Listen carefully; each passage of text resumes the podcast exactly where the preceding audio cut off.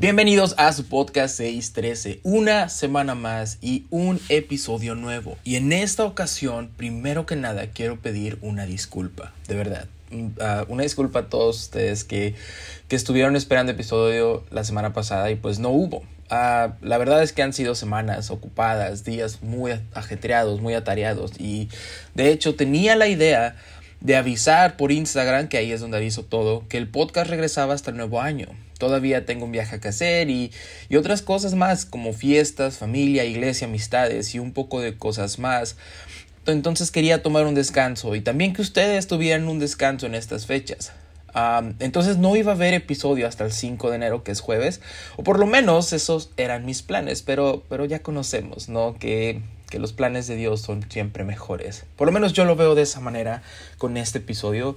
Y así nace, de hecho, este episodio, de un susurro de parte de Dios y, y de una historia o dos o tres que ya hemos visitado aquí en el podcast, pero que, que no me había percatado de estos pequeños, hermosos, simples y poderosos detalles que ah, sentí muy fuertemente de parte de Dios que debía compartirlo en el podcast con ustedes. Y, y de verdad, ah, estoy pensándolo y pensándolo y pensándolo y, y cada vez que lo pienso de nuevo, tiene mucho sentido que incluso este sea el último episodio del año. Y creo que también puede ser una meta para este 2023 y ahorita vamos a ver por qué. Por lo menos lo es para mí, ahora lo es para mí y ahorita verán a qué me refiero. Y antes de que empecemos ya a hablar de todo esto, de entrar de lleno al episodio de hoy, quería de verdad, y esto lo digo de todo corazón, quería de verdad agradecerles a cada uno de ustedes que han apoyado este proyecto de muchas maneras, escuchándolo, compartiéndolo, comentando qué les parece, de verdad no tengo palabras para todo lo que han sido de bendición en mi vida. Ah, de hecho, no sé, el hecho de que lo sigan escuchando, Además, como dije, hay personas que siguen mandando mensajes muy bonitos de cómo Dios habló a sus vidas en los episodios y, y eso, eso me llena de mucha alegría porque, porque sé que todo esto es por y para Dios y para que Él sea glorificado. Y este año fue increíble en muchas áreas, en muchas áreas. Y el, el, podcast, el podcast creció mucho y es todo gracias a Dios y a ustedes que siguen aquí, que siguen compartiéndolo. De verdad, si soy vulnerable con ustedes. Perdón. Y creo que lo, lo, expliqué en un, en un, episodio también. Hay días buenos y días malos, ¿no? Todos tenemos días buenos y días malos. Y, y hay días donde, no sé, nos sentimos súper fuertes, seguros en nuestra identidad con Cristo. Y hay días en donde la voz del enemigo pesa más que otros días. Y, y muchas veces, muchos de ustedes, en esos días malos, que aunque no sabían que eran días malos para mí, porque pues no tienen un detector de, ah, Martín tiene un día malo, pero no sabían y aún así, sus mensajes, esas palabras, la que sea, llegaban en momentos justos, llegaban en momentos claves. Y ustedes fueron una herramienta en las manos de Dios que fueron de bendición para mi vida en días difíciles, en días malos. Entonces, de verdad, muchas, muchas, muchas gracias. Y una vez más, muchas gracias. Y no sé cómo, o más bien no sé qué más decir, más que muchas, muchas, muchas, muchas gracias. Y ¿qué les parece si por ser el último episodio del año también lo compartimos? Como un regalo, ¿no? Como un regalo hacia alguien más, sin esperar nada a cambio. Porque de eso más o menos se trata este episodio, más o menos. Y no, no es porque viene Navidad y hablaremos de regalos o cosas así. A mí no me gusta para nada, y mis amigos o las personas cercanas saben, no me gusta para nada como, ah, viene febrero, vamos a hablar del amor. ah, viene, viene mayo, vamos a hacer un episodio de las madres. A mí no me gusta, personalmente no me gusta, están muy bonitos, yo disfruto cuando alguien más los hace, pero personalmente a mí no me gusta. Entonces no, esto no es sobre Navidad y regalos, no. Pero tiene un poco, un poco de eso, creo. o más bien, vamos a hablar de despojarnos de eso, de estas ideas de solo pedir y pedir y pedir y que solamente estamos pidiendo y pidiendo y pidiendo cuando, cuando ya tenemos lo más valioso pero lo hemos perdido. Cuando tenemos el tesoro más grande, o por lo menos en algunas ocasiones lo teníamos, el regalo más hermoso que pudimos recibir algún día, pero no lo apreciamos como tal. Y ya para comenzar, solo les deseo felices fiestas, que la paz de nuestro Señor Jesús esté con todos ustedes, que se la pasen increíble, disfruten a su familia de nuevo. Gracias, les mando un abrazo, feliz año nuevo, felices fiestas. Y aquí comenzamos. 6, 13, tercera temporada, episodio número 8, la tercera entrega. Ya no quiero más milagros.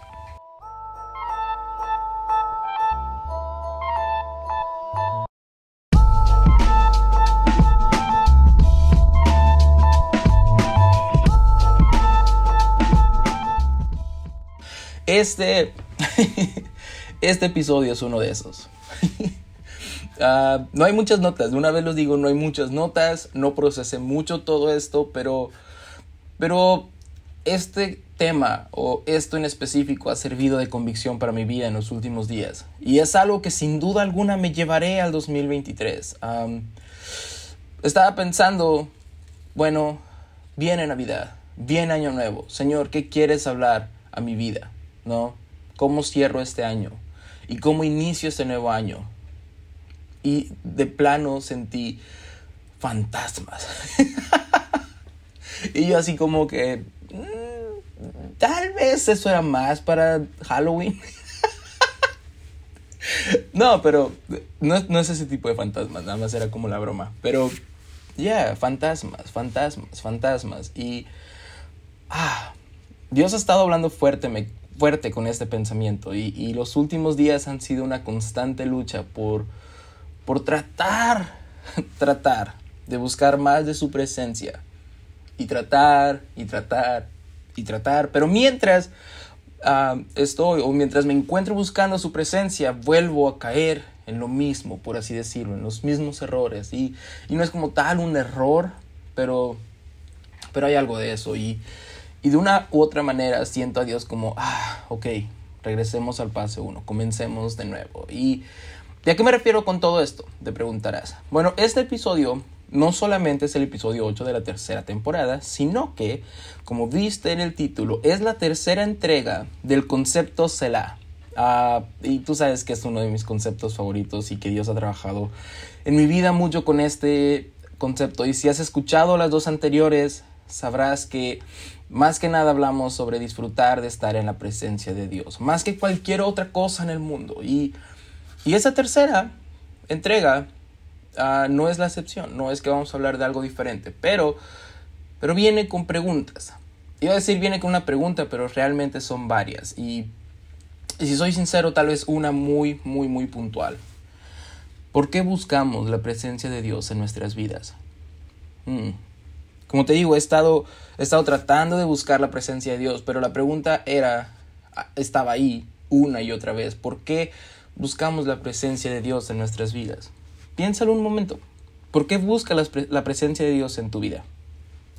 ¿Por qué buscamos la presencia de Dios en nuestras vidas? ¿Buscamos a Dios por quién es Él o por lo que Él puede hacer? Y, y creo que ya hemos hablado de esto, pero pero esta vez lo sentí demasiado claro. Y me gustó mucho el ejemplo que me mostró el Señor y, y demasiado hermoso. y si soy sincero, pegó fuerte. Pegó muy, muy, muy fuerte.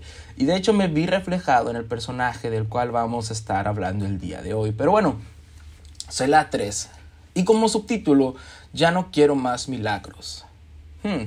Publiqué esto en Instagram, en las notas, ya ve que tiene una nueva actualización Instagram. Bueno, publiqué eso de que ya no quiero más milagros y la gente fue, ¿cómo? ¿Really? Like, ¿De verdad? Algunos hasta me, me decían, pensaron que ya me estaba volviendo, no sé, anticristiano o algo así. Entonces fue como, ¿realmente ya no quiero más milagros? Porque digo, nos gustan los milagros, ¿no? No solamente nos gustan, disfrutamos de los milagros, servimos a un Dios de milagros. milagros traen asombro y muchas veces es la razón por la cual creemos en un Dios. Piénsalo. Los milagros muchas veces son esa razón por la cual creemos en un Dios, en algo que puede hacer algo que nadie más puede. Y no, no creo que los milagros estén mal. Pero sí que a veces podemos perder el enfoque y sumergirnos, uy, palabras clave, y sumergirnos en una búsqueda imposible de saciar. Una búsqueda donde queremos encontrar el tesoro, pero donde estamos buscando el tesoro equivocado. Mm. Y, a veces, de hecho, podemos terminar como el hijo pródigo, ¿no?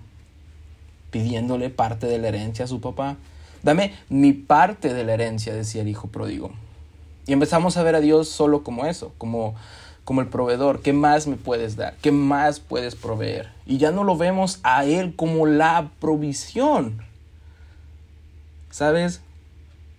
Que su espíritu esté en nosotros, que su presencia esté con nosotros, que su presencia sea suficiente. No querer más cosas, no, no, no solamente ver a Dios como proveedor, sino decir, sabes, tú eres mi provisión. Tú eres todo lo que necesito.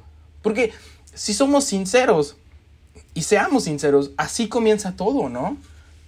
Cuando empezamos a, tener lo que Dios nos puede dar, pero más que nada comenzamos a sentir la presencia de Dios, estamos, no sé, vemos el mundo de otro color y la comida sabe más rico y no sé, todo es más alegre porque nos damos cuenta que no necesitamos nada más y, y más y más buscamos la presencia de Dios en nuestra vida, ¿no?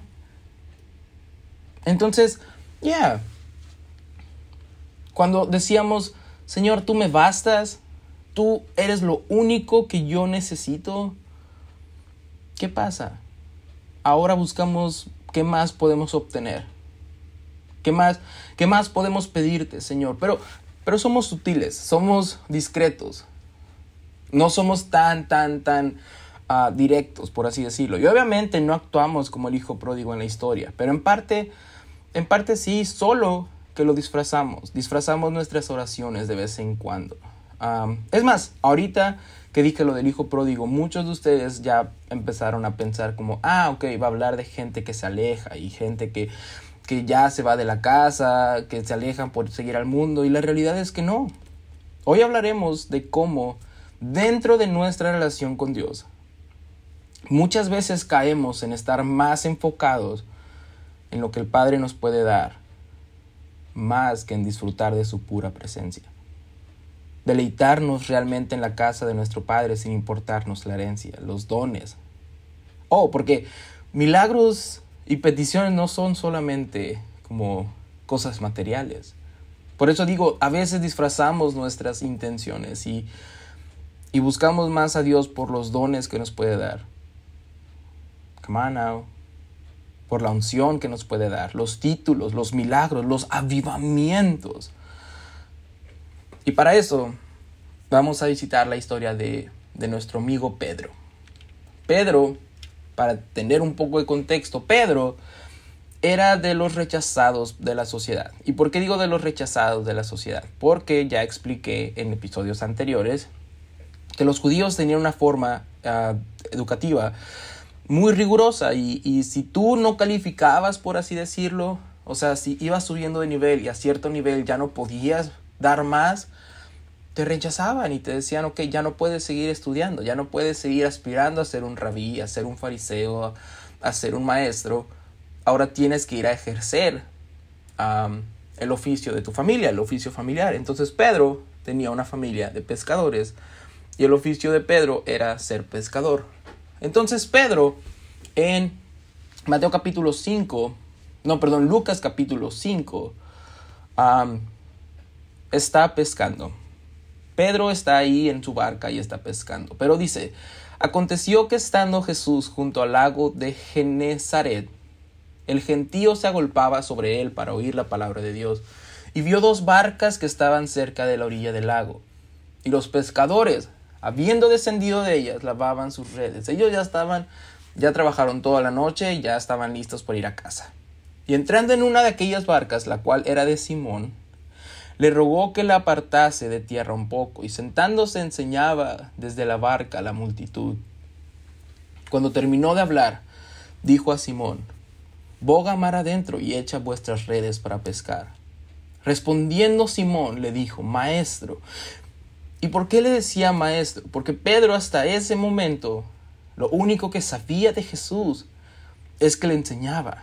porque él había visto cómo enseñaba desde la barca a la multitud. Entonces le decía, maestro, toda, toda la noche hemos estado trabajando y nada hemos pescado, más, más, más en tu palabra echaré la red. Y hemos hablado de cómo la palabra de Dios es fuego en nuestro corazón, que a veces no sabemos por qué, pero lo hacemos. y habiéndolo hecho, encerraron gran cantidad de peces, y su red se rompía. Entonces hicieron señas a los compañeros que estaban en la otra barca para que viniesen a ayudarles. Y vinieron y llenaron ambas barcas de tal manera que se hundían. Viendo esto, Simón Pedro cayó de rodillas ante Jesús, diciendo, apártate de mí, Señor. Mm. Porque ya no solamente era maestro, ¿no? Porque ves, Pedro había reconocido por lo que estaba viendo. Como dije, milagros no son malos realmente. Y muchas veces milagros nos hacen creer en un Dios. Apártate de mí, Señor, porque soy hombre pecador. Porque por la pesca que habían hecho el temor se había apoderado de él y de todos los que estaban con él.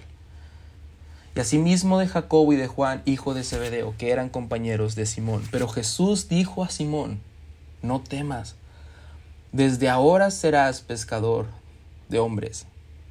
Y cuando trajeron a tierra las barcas, dejándolo todo, le siguieron.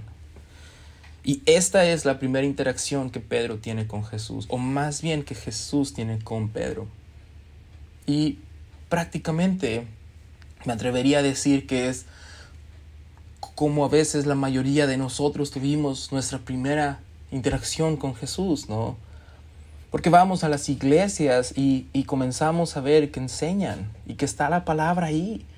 Y a veces hacemos cosas y somos obedientes porque nos dicen que hagamos cosas, pero no es hasta que no vemos la obra de Dios, la obra ya sea en nuestra vida o en la vida de alguien más que no creemos y nos arrepentimos. Porque ves, Pedro cuando vio que era Jesús el Mesías, el Señor, Dios encarnado, Pedro confiesa que es pecador. Como tú y yo confesamos en algún punto de nuestra vida que somos pecadores, nos arrepentimos de esos malos caminos, vimos los milagros, vimos el asombro, vimos las obras de Dios, Dios trató con nosotros y nosotros dijimos, Señor, soy pecador.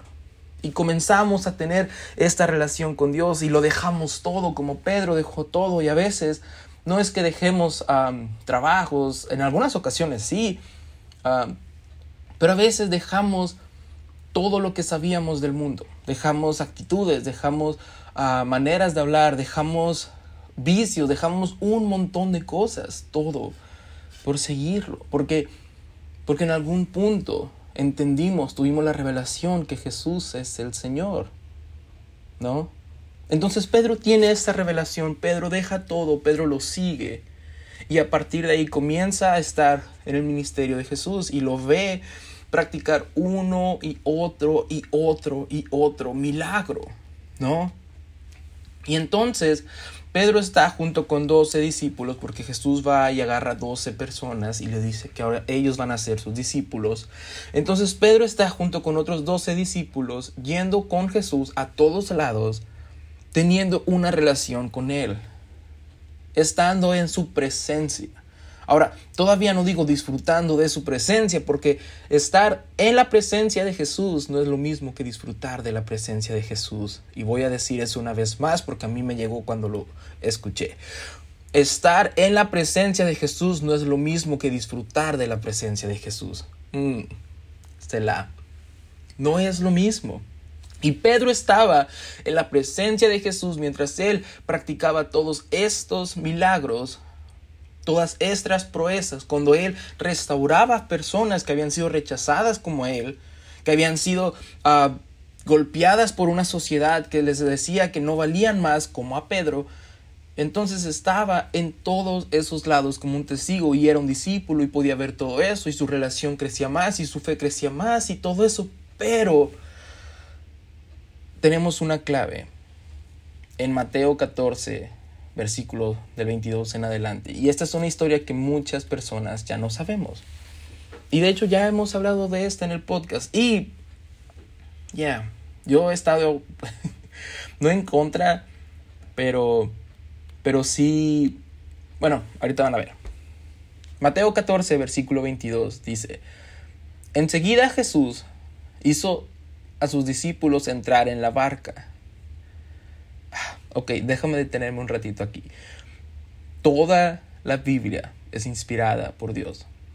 Toda la Biblia. Ya, fue escrita por manos de hombres, pero fue inspirada por Dios. Entonces no hay nada, no hay nada que sea coincidencia, no hay nada, no hay una palabra que esté de más, que esté de menos. Todo tiene un porqué. Y estas tres historias que vamos a visitar el día de hoy ocurren en la barca. Porque a veces la barca puede ser esa, esa manera de, o ese estado de conformidad en el que a veces podemos caer, donde ya estamos en la presencia, pero como dije, no disfrutamos de la presencia y vamos a la iglesia, pero más como un lugar en el que me siento seguro, más que ir a un lugar donde realmente me deleito estando con los hermanos, me deleito estando en la presencia de Jesús. Vamos a orar en la barca, pero más como, ok, porque sé que me voy a sentir mejor, sé que puedo pedir si necesito algo. Ah, no me siento bien, voy a orar más que ir a buscar la presencia de Jesús. Bueno, enseguida Jesús hizo a los discípulos entrar en la barca e ir delante de él a la otra ribera, entre tanto que él despedía a la multitud. Despedida la multitud, subió al monte a orar aparte. Y cuando llegó la noche estaba allí solo. Y cuando llegó la noche estaba allí solo. Y cuando llegó la noche estaba allí solo. Porque ves, lo decíamos antes y lo hemos dicho y lo vamos a seguir diciendo, Jesús era 100% Dios, pero también 100% humano. Y Jesús sabía que no había nada como estar en la presencia divina. No había nada como apartarse de todo y estar completamente solo en la presencia divina. Y ya la barca estaba en medio del mar, azotada por las olas porque el viento era contrario. Mas a la cuarta vigilia de la noche Jesús vino a ellos andando sobre el mar. Y los discípulos, viéndole andar sobre el mar, se turbaron diciendo, ¡Un fantasma! Ah, me encanta la Biblia, de verdad, me encanta la Biblia. Y este es uno de los detalles que ahora ah, me enamoran mucho. ¡Un fantasma! Y dieron voces de miedo, pero enseguida Jesús les habló diciendo, Tener ánimo, soy yo, no temáis. Entonces le respondió Pedro, ya, nuestro amigo Pedro, el cual estamos visitando su historia, el que había estado en su presencia. Aquí nos da una clave de por qué estamos diciendo en este episodio que tal vez todavía no aprendía a disfrutar de la presencia de Jesús. Entonces le respondió Pedro y dijo, Señor, si eres tú, manda que yo vaya a ti sobre las aguas. Y él dijo, ven. Y descendiendo Pedro en la barca, andaba sobre las aguas para ir a Jesús. Pero al ver el fuerte viento tuvo miedo y comenzando a hundirse dio voces diciendo, Señor, sálvame. Al momento Jesús extendiendo la mano hacia de él y dijo, Hombre de poca fe, ¿por qué dudaste? ¿Por qué dudaste? ¿Por qué tenías que verme más cerca? ¿Por qué querías ver primero los milagros antes de creer en mí? ¿Por qué no confiaste solo al saber que estoy contigo? ¿Por qué no disfrutas cuando yo estoy contigo?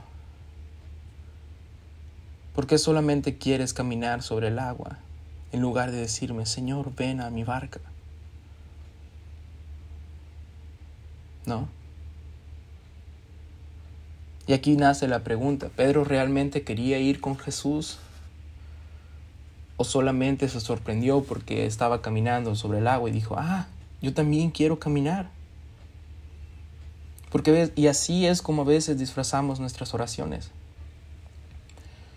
Que parece que vamos a la presencia de Dios porque Señor, yo quiero buscar más de tu presencia, pero pero porque queremos más unción Porque en nuestra mente está, está implantada la idea de que si busco más de Dios voy a, voy a ser más santo y, voy a tener más fuego y voy a orar por otras personas con más unción y me toca predicar tal día, voy a buscar de la presencia.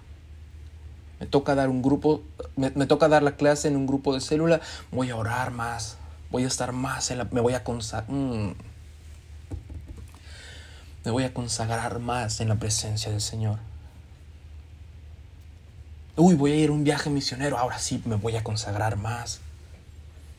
Quiero que Dios me use para sanar enfermos, ahora me voy a consagrar más.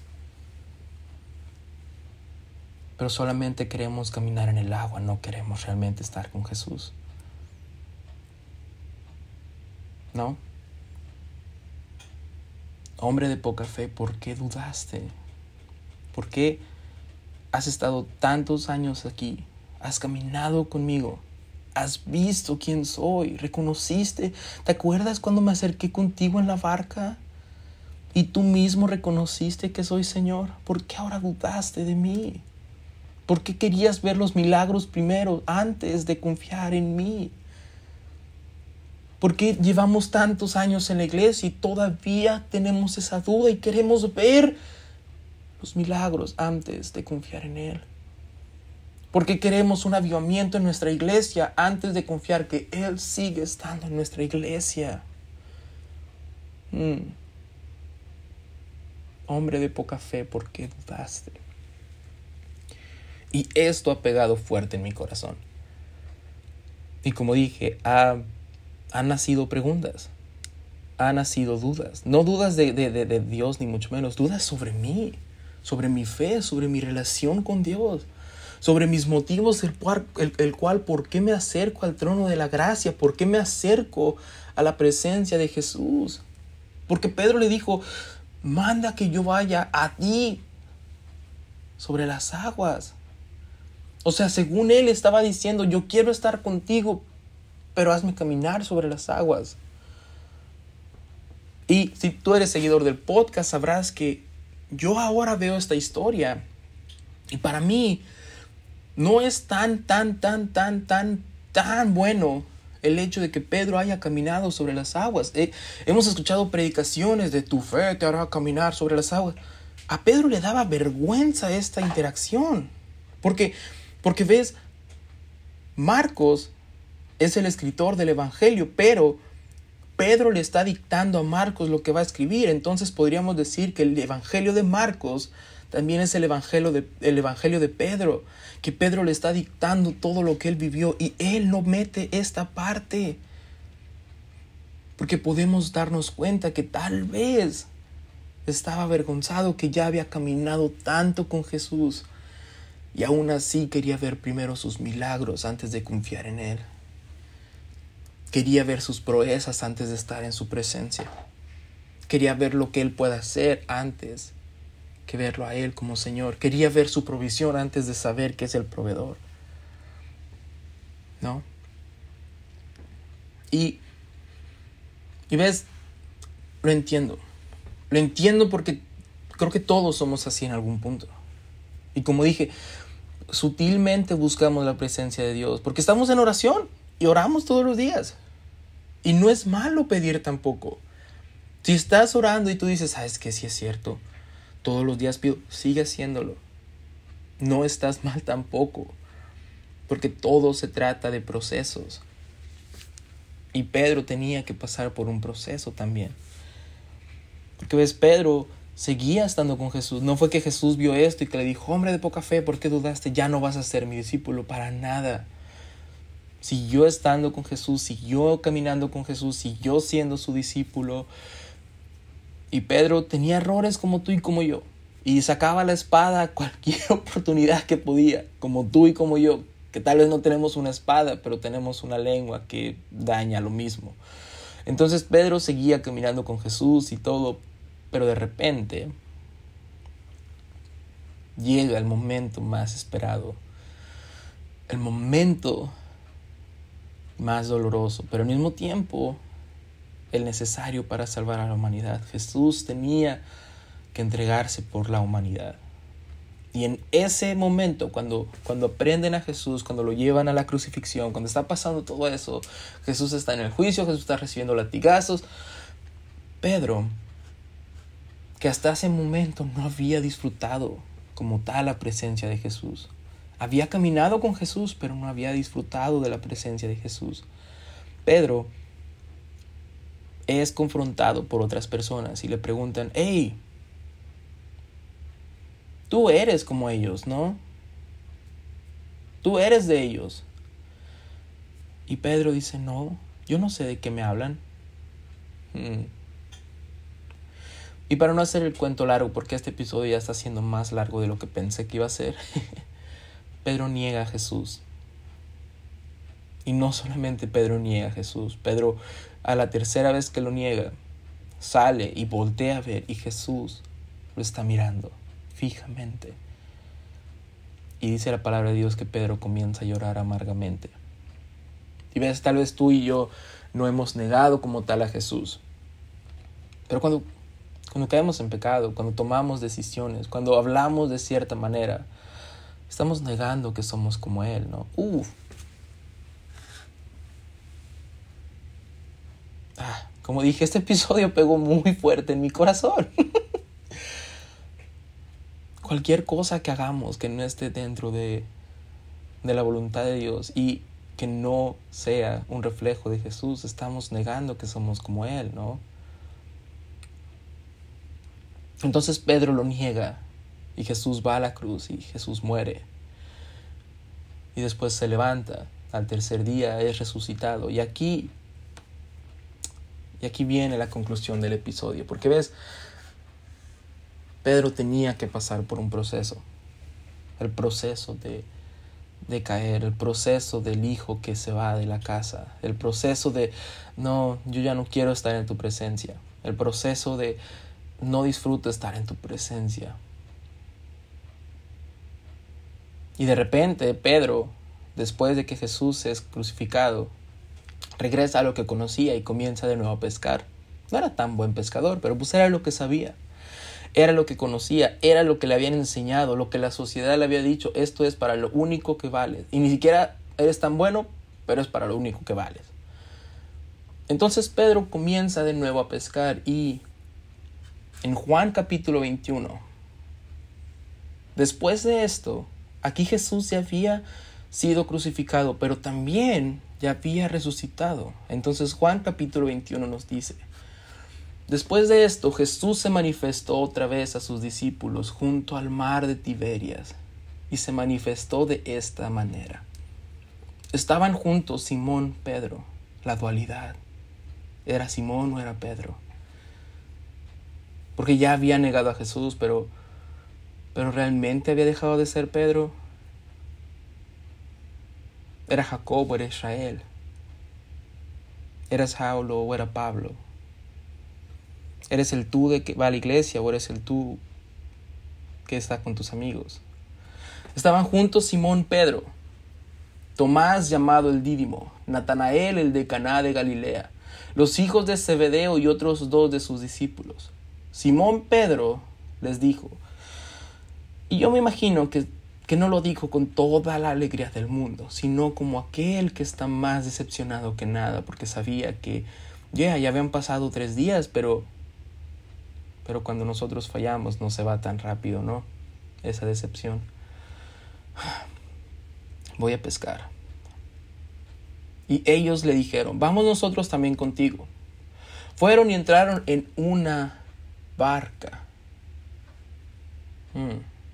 Y aquella noche, para variar, no pescaron nada. Seguía sin ser buen pescador. Pero ya iba amaneciendo y cuando ya iba amaneciendo se presentó Jesús en la playa. Mm. Ah. Porque la presencia de Dios siempre está presente siempre está a un paso, siempre está a una oración, siempre está cuando nosotros la necesitemos. Se presentó Jesús en la playa, mas los discípulos no sabían que era Jesús. y les dijo, Hijitos, ¿tenéis algo de comer? Y le respondieron, No. Él les dijo, Echad la red a la derecha de la barca y hallaréis. Y entonces la echaron y ya no la podían sacar por la gran cantidad de peces. Era exactamente como la primera vez que se había presentado Jesús a ellos. Y entonces aquel discípulo a quien Jesús amaba, que se presume que es Juan, le dijo a Pedro, es el Señor, Simón Pedro. Es el Señor. Y sabes, curiosamente me doy cuenta que ahora en esta interacción, en este momento, en esta historia, tenían toda, todo el sentido del mundo y todo el derecho del mundo de gritar lo que gritaron en esa tormenta. Un fantasma porque ellos habían visto a Jesús morir. Y no solamente eso, sino porque su presencia había muerto en sus vidas. Y a veces podemos acercarnos a Jesús y la presencia comienza a ser extraña porque dejamos que su presencia se muriera en nuestra vida. Y como la primera vez, no, perdón, como la segunda vez cuando él calma la tormenta, que gritaron un fantasma, ahora tenían todo el derecho del mundo de expresar lo mismo, un fantasma. Pero diferencia, Pedro, cuando oyó que era el Señor, se ciñó la ropa porque se había despojado de ella y se echó al mar. Mm porque procesos nos hacen entender que no hay nada que importe más en nuestra vida que estar con el Señor. Porque procesos a veces dolorosos nos hacen reflexionar y darnos cuenta que no hay nada más hermoso y más valioso que la presencia del Señor en nuestras vidas.